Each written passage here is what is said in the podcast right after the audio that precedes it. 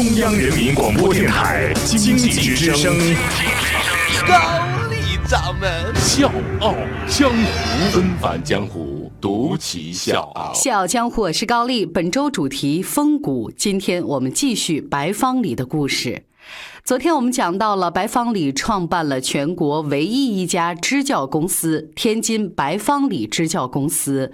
公司成立的时候，白方礼就跟员工说：“咱挣的每一分利都要交给教育，每月结算，月月上交。”这之后，白方礼又捡起老本行，又开始蹬三轮来挣钱。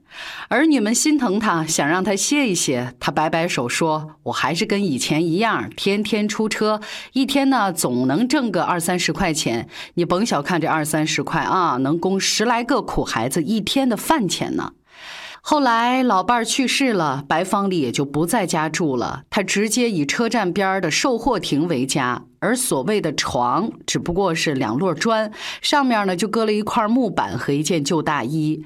这间铁皮屋子里，冬天冷的是要命，夏天的热的让人发疯。但是他在这个地方度过了一个又一个酷暑严寒。白方礼每天都会干一件事儿，就是抱着那个小木盒子数钱。他把里边的一块一毛都展平码好，每数一张，他心里就特高兴。每个月，他同样会做一件事儿，就是蹬着三轮车去学校捐钱。去学校的路上，他真的每次都跟过年一样那么开心。他给天津的几所大学、中学、小学都送去过数额可观的赞助费，这些所谓的赞助费，其实就是他的支教公司全部的税后利润。老人捐钱从来不图回报，很多得到他帮助的学生都不知道他的姓名，可是只要是知道他的学生，这一辈子都忘不了他。甚至因为它成为改变国家的力量。我给各位举一个例子：一个来自新疆地区的贫困学生，就是因为白方礼的资助才完成的学业，还没毕业就被一家大公司高薪聘用。毕业那天，这个学生走上讲台，激动地说。我从白爷爷身上感受到了一种前所未有的精神和力量。我正式向学校，也向白爷爷表示，毕业之后我不留在天津，我要回到目前还贫困的家乡，以白爷爷的精神去为改变家乡面貌做贡献。白老在台下听的是泪流满面。事后，他跟老朋友感叹说：“我过的是苦，挣来的每一分钱、每一块钱都不容易。”但我心里舒坦呀，看到大学生们能从我做的这点小事上唤起一份报国心，我高兴啊！在捐资助学这件事上，白方礼从来没有打过退堂鼓，但现实的压力却越来越让他无可奈何。随着年龄增长，他的腿没劲儿了，再也蹬不动三轮车了。但是他却没闲着，没白没黑的守在他那个铁皮棚里。两千年火车站进行广场整治，他租用的铁皮棚也面临着拆迁。得到这个消息之后，他心急如焚，但是毫无办法。二零零一年春天，重病在身的白方礼不顾身体情况，坚持到了东站。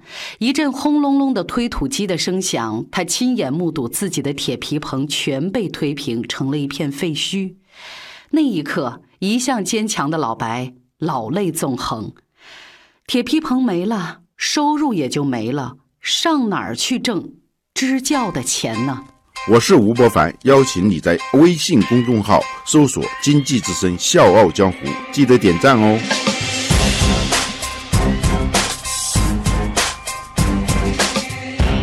是，在那年冬天，老人顾不上自己的身体安危，蜷缩在车站附近的一个自行车棚里，硬是给人家看了三个月的自行车，每天都把所得的一毛两毛整整齐齐的放在一个饭盒里。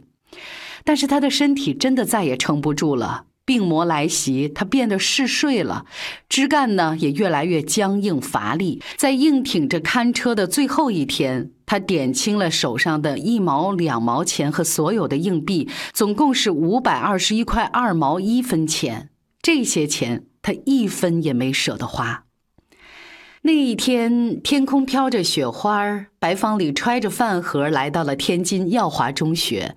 他的头发、胡子全都白了，身上已经被雪浸湿了，但是他毫不在意，只是郑重地把饭盒里的五百二十一块二毛一分钱递给了老师，用虚弱的声音说：“老师啊，我干不动了，以后可能不能再捐钱了，这是我的最后一笔钱。”白方礼彻底倒下了。可即使在病床上，他最惦记的还是那些贫困的学生。有孩子来看他，他的第一句话就是：“等我病好了，还要蹬三轮车，挣钱资助你们继续读书啊！”他用超过极限的生命努力支撑着。他还想为这些贫困的孩子们做更多的事儿，但是死神无情地摇了摇头。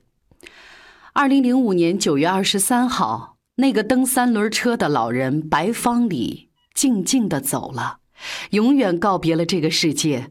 他的遗物简单的不能再简单了，只有三件：三轮车、收音机、小黄莺。他的个人存款是零元。但是我要告诉各位的是，就是这样的一位蹬三轮的老人，他在生命的最后十九年的时间里，留下了一串震撼人心的数字。他省吃俭用积攒的近三十五万元，资助了将近三百名的贫困学生。如果按每蹬一公里三轮车收五毛钱来计算，他为贫困学生奉献的是相当于绕地球赤道十八周的奔波劳累。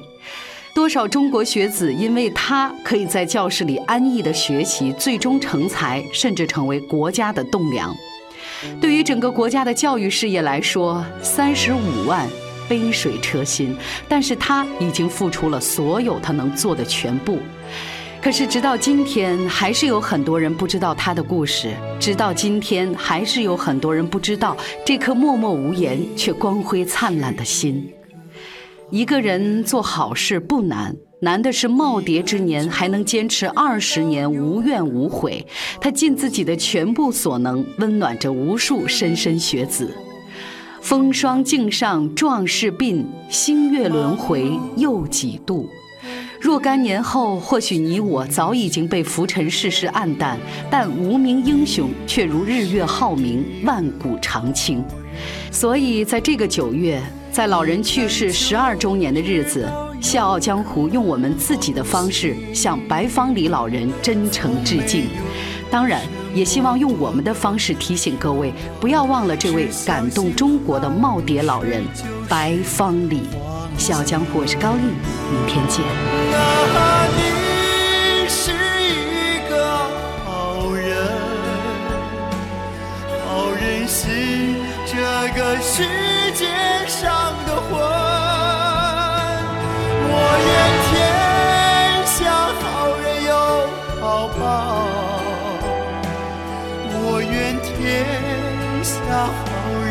要好运。